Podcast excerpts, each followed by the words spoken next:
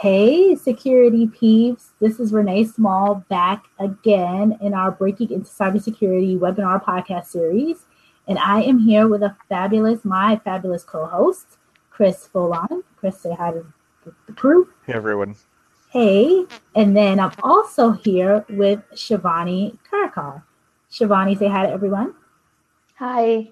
And Shivani is with us. She's actually here in the DC metro area, which is awesome. And she has an amazing background, and I can't wait for her to jump in and tell us all about how she became the person that she is today, which is cybersecurity analyst. So Shivani's doing some awesome work in incident response, you know, making sure she responds to those incidents in like a couple of minutes, two to three minutes, as soon as they come in. So Shivani, talk to us, tell us about your background, how you got to into the cybersecurity space, how you became even interested in cyber, and then we'll go from there. Okay, great. Uh, so when I was a kid, I believe me and my sister would always like pass notes to each other. And that was a common thing. Like we all would do that to just share information without anybody ever trying to see it. However, it was easy when somebody would just pick up that note and read it. So we came across this one book. Um, it was about mathematics, but they had a cipher in there. So it was called Pigpen Cipher. And what they did is what they just converted every letter into a symbol. And it was easy to like, you know, cipher and decipher it. We just used that to like talk to each other when nobody would know what we're talking about, but we could just still have a conversation. So that was really fun to see that we were sharing this in plain sight and nobody knew what we were talking about. So that was interesting just growing up. I wasn't like I wasn't aware that that was cryptology. So after growing up, I realized that, hey, this is cybersecurity. This is how you can keep your information secure when you want your privacy. So that was kind of interesting. Um, I did do a lot of business before. So I transitioned from the business side to the IT side, and now I'm in cybersecurity. A uh, funny side story about the Pigpen cipher. Um, uh, Renee and I were recently at B-Sides Nova, and one of the challenges that they had there is that they, they had a speaker that talked about um, cryptography, and mm. they had within the symbol of the conference, they had a Pigpen mm. cipher, and the audience members had to figure out what it said to solve oh. the challenge. Oh wow, that that must have been fun. Yeah, yeah. definitely. You gotta come. They also had to B side. Yeah, I love B sides. They also had something similar in escape rooms. So I think they always have like different puzzles that they give you. So it's really interesting to keep in touch with that side. So what made you switch from the business side um, to cybersecurity? So the first jump was into the development side, more um, more into like just the entire IT domain instead of just cybersecurity focusing, mm-hmm. because an increase um, with computers being involved in your day-to-day operations. So when I was doing anything business related, I had to know the technology. I had to know like several tools, and it just got me curious about how far can I take this. And I think there are so many resources out there uh, that it's not really hard to just watch a video and get really hooked onto things. So I think it was just some Coursera courses that I mm-hmm. went through uh, that got me more interested in uh, IT in general. Uh, which aspect of IT did you first start in? So the first thing I did was the easy WordPress websites because they're like the easiest way in, I would think. So it doesn't like really um, scare you, but you also can play with it. So I made websites with WordPress, Joomla, um, and then I went on to making iOS apps. And it was really fun to just have something that you can instantly see uh, instead of some task that can take months and months, and then you don't see anything, um, like any effect. So the websites and apps made me feel like I was a home. And then security side interested me because I felt like data security was not taken as seriously so when I was making websites, it it could have been easy for anybody. Oh. Sorry, can you see me? Yeah, we can we can still hear you. Um, we can't see you, but um, that's definitely interesting. As you can see, it for example, Facebook, a big mm-hmm. as big company as it is, um, they just got um, public ridic- publicly ridiculed for storing their backend oh, yeah. usernames and passwords in plain text. So plain text. Uh, exactly. So it's definitely critical to have. Um, with regards to your journey, so you went from web development to iOS. Where did you go next? Um, so after that, I started going to hackathons and CTFs. Um, was, uh, the first one I think was by SecureSet. Um, it was really interesting because they actually had their CTF, which was really cool to know that because I had an impression that you would have to be an expert in some on a meetup and mm-hmm. try to participate. But that was really encouraging. After going to like many of those, you actually don't have to be an expert. You can just go in and most of the ex- people are really friendly and they will help you out. So the CTFs uh, were just different challenges that they gave us to break into websites and uh, get all the flags. Um, that was really cool. Then I started learning about Kali Linux. Um, so I think like a little like step by step that got me mm-hmm. closer and closer to security. And then I thought it was, you know, time to just get do the professionally instead of as a hobby. Oh. So, um, Shivani, I think you accidentally um, put your video thing on or clicked your video off, and I can't seem to get you back on the video. We can hear you though. Yeah, I believe I wasn't even using my mouse pad. I'm not sure. A little button. It's weird. In any event, Chris, you got to jump in. Um. So you were so you were doing more Kali Linux. Um. What mm-hmm. what role were you doing? At, um. Working at this time, were you was that um, all for fun, or were you still in a traditional business role at the time? Yeah. So when I was trying to pick up on uh, these tools on the side, I was doing most of the business tasks and some IT. Um, okay. So it wasn't completely like a professional IT focused role.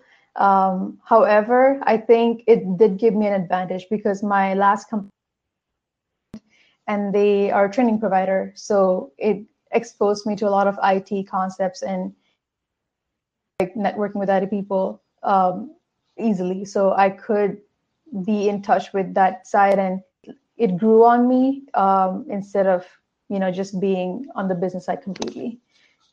So I was yeah, doing definitely. half and half. Yeah. Okay. Okay. And then what, what was that pivot point um, that made you want to change from what you're doing um, to something security focused? So uh, it was, I think, when I felt like I had more interest in there because when I was um, about cybersecurity through online courses, more and more chapters started making sense to me and got me more interested. Mm-hmm. Then I started to uh, take more, I guess, tangible steps. So I was more certifications now, and then after that, try to get a job in there. So I was planning more towards it because it kept building up. So the first one, um, I, I mean, the first one I started with was AWS but after that, I t- got Security Plus and CEH. So okay. it was, um, I think it, it just kept, it never decreased after that.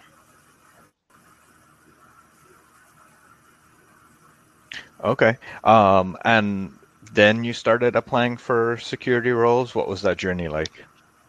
Yeah, so I think one thing that I was under the impre- impression because I'm an immigrant, so I moved here in 2014 and just learning a lot of things um, might take it, it, takes a long time to understand what works and what doesn't so i had heard that you're supposed to apply online um, on job boards or on their websites but i feel like a lot of times they don't even get uh, like people don't even notice and these applications don't really go anywhere and it mm-hmm. always feels like they're going into, into a black hole except like, of course there's some exceptions but um, I would say for the majority of it, I have never had any success with that. Um, I think most of my success came out of meetups and um, different Slack channels. So I went to like I went to meetups at least once a week when I was mm-hmm. um, job hunting, and I also like went to job fairs. but then I started increasing the meetup more than job fairs because they would get a lot of um, resumes and they would I think they would have like a backlog because one job fair would give you like 50 resumes and then you can't follow up with each and every one of them but at a meetup you have like that one-on-one connection so you are able to like network a little more deeply Mm-hmm. And also um, the slack channel that i use the most is women who code dc slack channel.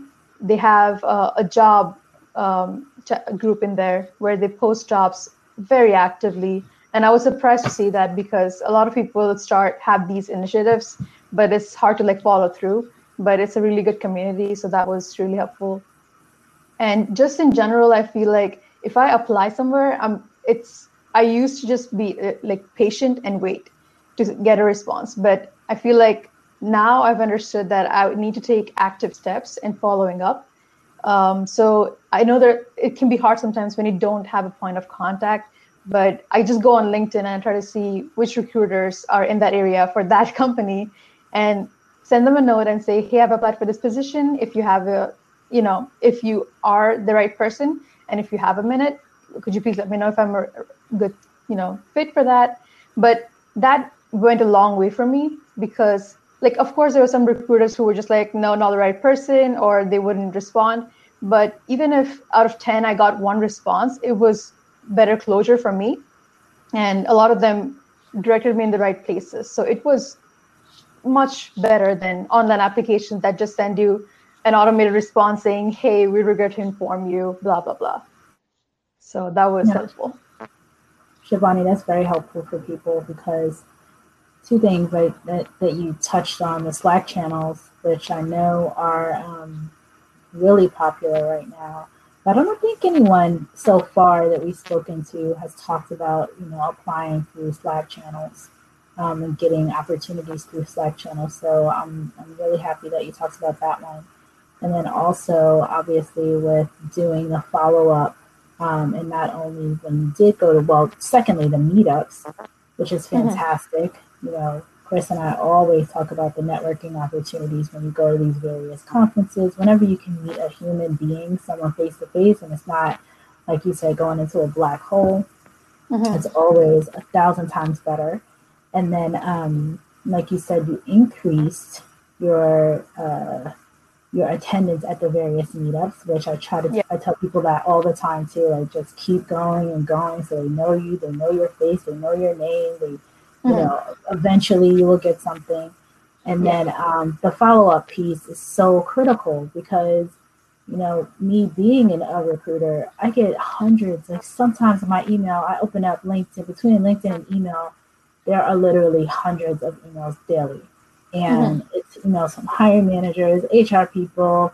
um, candidates. It's like so much. And so people totally slip through the cracks. And sometimes you know they might a candidate from a candidate perspective it might be like oh the recruiter isn't following up or paying attention or whatever. But anytime you know when somebody pings me two three times then i'm like okay i have to follow up with this person because clearly that you know I have to Yeah. shift my attention. So I'm glad Yeah. you made that point that you did follow up. And like you said, when you, you know, you didn't get offended, like you reach out to 10, you get a response from one. Yeah. That's cool. If you don't get a response, you don't, but you did your piece, which is, um, which is huge. Yes. What Yeah, I regard- understand. Like, uh, sorry, go ahead. No, no, no. Continue. Sorry. okay. Yeah. So I was just saying on that note, um, it does make sense from the recruiter's perspective that you would get bombarded and you have so many things on your plate. And being on the job hunter side, I believe that the responsibility should be shared or more even on the job hunter side because they are looking for an opportunity. So it is, it would help the person who's seeking the job to take more steps towards the recruiter. So that makes sense. hmm A- And with regards to the, the length of the, your journey, how long was it that you were looking for your new role? Um, gi- give the listeners uh, some insight on that. Oh yeah, that's not going to be embarrassing at all. So, uh, well, the first time I was looking for a job after, I mean, I believe I was still in college, but I still wanted to get some experience. So I was looking for months, and I remember feeling like oh I, I know i can get like I, just have to like make my resume better and i know like i have these skills so i can get a job um, within a month. And like I, I believe these expectations can sometimes like really ruin your um, progress because i would go with like full force in the first month and then it would like keep decreasing. So now if, if i know that i want a job and like four months down the line i'll start right now because i like the back and forth and the interview process is so long and you can't uh, just think that oh yeah once i'm out of college i have a degree. Like i know a lot of it a lot of times so people get a job right after out of college. And if you take that example as um, a generalization it's not going to work. So it's good to just start like beforehand and give it a few months of buffer time. So for me like that one month went into at least like 45 months where I was just like going every day and getting less and less um, time invested in there. But I believe with experience, it's good. It's safe to say that just start like five months in advance and give yourself that time. There, there's this rule of thumb that I've heard um, that um, I, I think fits really well for. I think for every ten thousand dollars of salary, you have to devote at least one week of search. Um, Renee, what do you think of that? That it's something um, about that's about right. That's totally about right. And um, Shabani, you're absolutely right. And a lot of students do not understand this. They wait too late. You know, they wait until graduation day, and then they, you know, flip mm-hmm. the switch and say, oh, "I'm going to look for a job." And it is, you know, I tell them all the time, start early, start often. If you can get internships, if you're an undergrad, get those internship opportunities. Your internship opportunities lead to your full time jobs. And a lot of people, I, I, get that we do have career transition folks that can't do an internship. But for the folks who can do an internship, that is like your number one priority in your mm-hmm. junior year is to get an internship because that internship will likely, if you do a good job and they have the budget, which they typically do, they will want to hire you as a full-time employee. And then, um, you know, with the job search with the master's degree, folks start early. It's like, I mean, sometimes the master's degrees are a year, a year and a half. In the 1st mm-hmm. couple weeks, you know, you should be out there just looking around. And, and granted, a person won't know exactly what they want to do in security, but mm-hmm. being at the meetups, going to the places, being a part of the community is going to be key for when it is time in a couple months to kind of start that search. So excellent points there. Um, earlier, you mentioned uh, the Women Encoders in DC uh, Slack channel. Um, mm-hmm. Within that Slack channel, did you just use it for for job hunting, or did you use it for mentorship or guidance or uh, anything like that? So I believe that that specific group was strictly for channels. I'm pretty sure that there are other resources. Like I am a part of a LinkedIn group that has a mentor and mentee um, connection group. So they always have a lot of people communicating. Um, however, so far I haven't like used that resource as much. So I, um, in my personal opinion, I have used. I mean, from a personal experience, I've used. My ex boss because I feel like all my managers have been grateful to them and they're really like, you know, they, they want me to grow. So it's really uh, good to have people like that around you who are guiding you. There's also my CEH instructor um, who was so I, I, believe I just I can't um, describe how skilled he was and I was always in awe at like how many things he could just like say in the passing that would make me feel like I need like hours of research on what you just said. So it's it's good to have people like that around you. Uh, and I believe if you don't have like a mentor assigned to you through any of these groups, it's just good to go to a meetup and there are people who are you know just teaching for free. Uh, I believe there was one uh, CE-ish meetup in Nova. Um, I believe, uh, what was it called? Nova IT Club. It was in mm-hmm. Reston. So they they all were like really skilled people at, with like decades of experience and just there to help the community.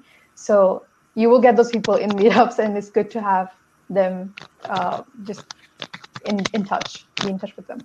I love your points about getting the mentors and, and having multiple mentors. And, and I think sometimes people think like, oh, I just have to have one. And you can have you can have folks at all different levels and be able to reach out to them um, to ask for advice in the, the least amount of um, you know effort or not effort i'm sorry the least amount that you ask of them the more likely mm-hmm. they are to, to be able to help um, and yeah. I know some folks tend to sometimes get disappointed, like, oh, I have this one mentor and I can't get the time and what have you. And, you know, folks are definitely, uh, from a mentor perspective, really busy dedicating their time and efforts. So, especially when you can get into those meetups and have group, like you said, go to, to, to the, the, various local um, um, meetups and connect with people who are in the industry and they're so willing to help you. Yeah. That's my four year old in the background, FYI. Back on mute for me. Um, so uh, about your your job journey, you mentioned it took several months. Um, do you do you mind sharing how many places you applied to, or how many interviews you went on, um, to give our listeners just some perspective on that? Yeah, that's a good question. Um, however, I don't have an accurate count on it. Um, I didn't like keep count on the online applications certainly because those were way too many. But mm-hmm. um, I do know that after like you get any like for IT, I had like several dozen interview for a lot of times. But mm-hmm. the last round usually uh, would just be getting to know you and yes, you're in. So if you're making it to the last round, it's most certainly a yes. That's one thing that I saw. Um, but I would say every day I would apply to at least five. Like this is okay. when I was not, you know, in full force, I would do at least five. And if I was like super like just starting the first month, I was doing 10 a day or 15 a day. And I would okay. just like, go on different websites, uh, go on LinkedIn, go on Indeed, Monster, like every thing that they listed on Google on the first and second research like search result. I just went on each and every one of them and made the most of it. But yeah, I would say that instead of doing that, like you can still do it, you might still get something out of it, but try to focus your efforts on something that has proven to give you more results. Do you have any tips and tricks to, to share um, with regards to formatting your resume, for uh, targeting it, targeting targeting it to certain job roles, anything like that?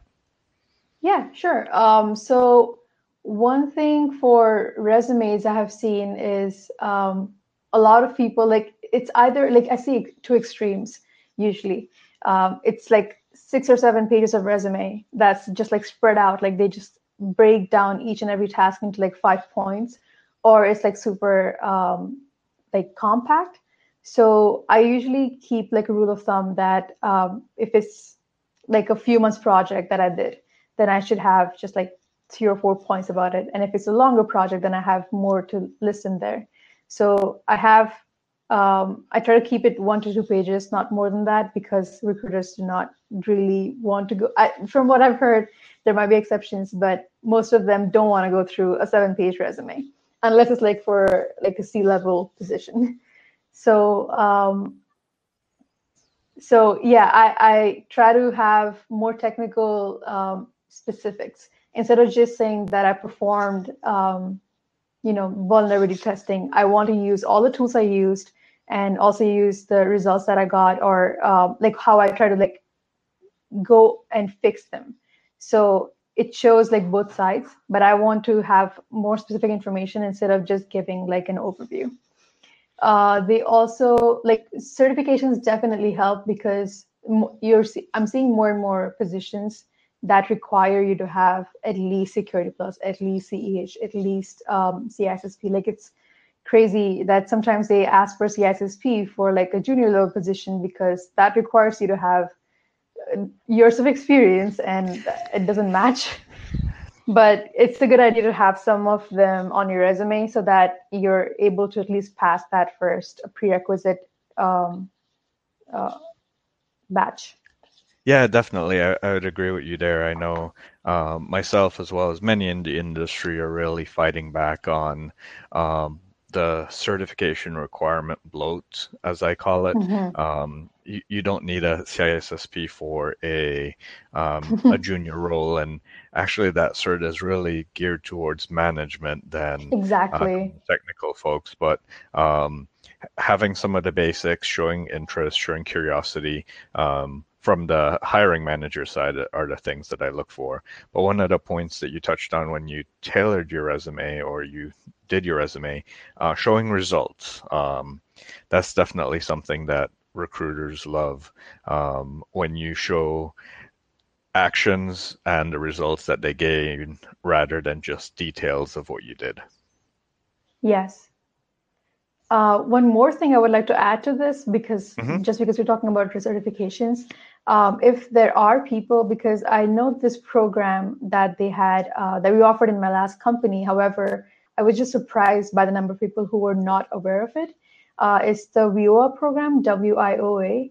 If you're underemployed, so for students who are uh, working like part-time jobs and are not earning, um, you know, a lot of money, then and they still want to get into the industry, they can go through this program, which is funded by the government, and they can get certifications through them, so that they still have like good education and good to put on their resume, but they don't have to pay like thousands of dollars for it. So that was one really helpful thing that I feel like was not marketed enough. No, definitely. And um, I think the first step, though, is to try to figure out where you might want to go, what sort of transferable skills you have, what makes you passionate in the field. That way, you, you get a certification that tailors to your passion rather than um, just one for checking the box. Um, we're approaching the end of our time, and I wanted to see if um, there's any last words of wisdom that you wanted to share with our listeners about your journey or um, anything like that. Oh, I think we lost her. Um, Renee, I think we I lost think our we lost her. Yeah, something happened. Okay. Well, um, we we are approaching the the top the bottom of the half hour, so uh, it's a perfect time to wrap up. Um, we want to thank her for her time and and the tips and tricks that she shared. And if you're interested in in sharing your story, uh, reach out to Renee or myself. We'll be happy to schedule a time with you and um, have you share your story, your journey, uh, so that you can help inspire others that are coming down um, a similar path as yours to help break into cybersecurity. Renee, any last words? Okay. Um, so thank you, everyone, and have a great Friday.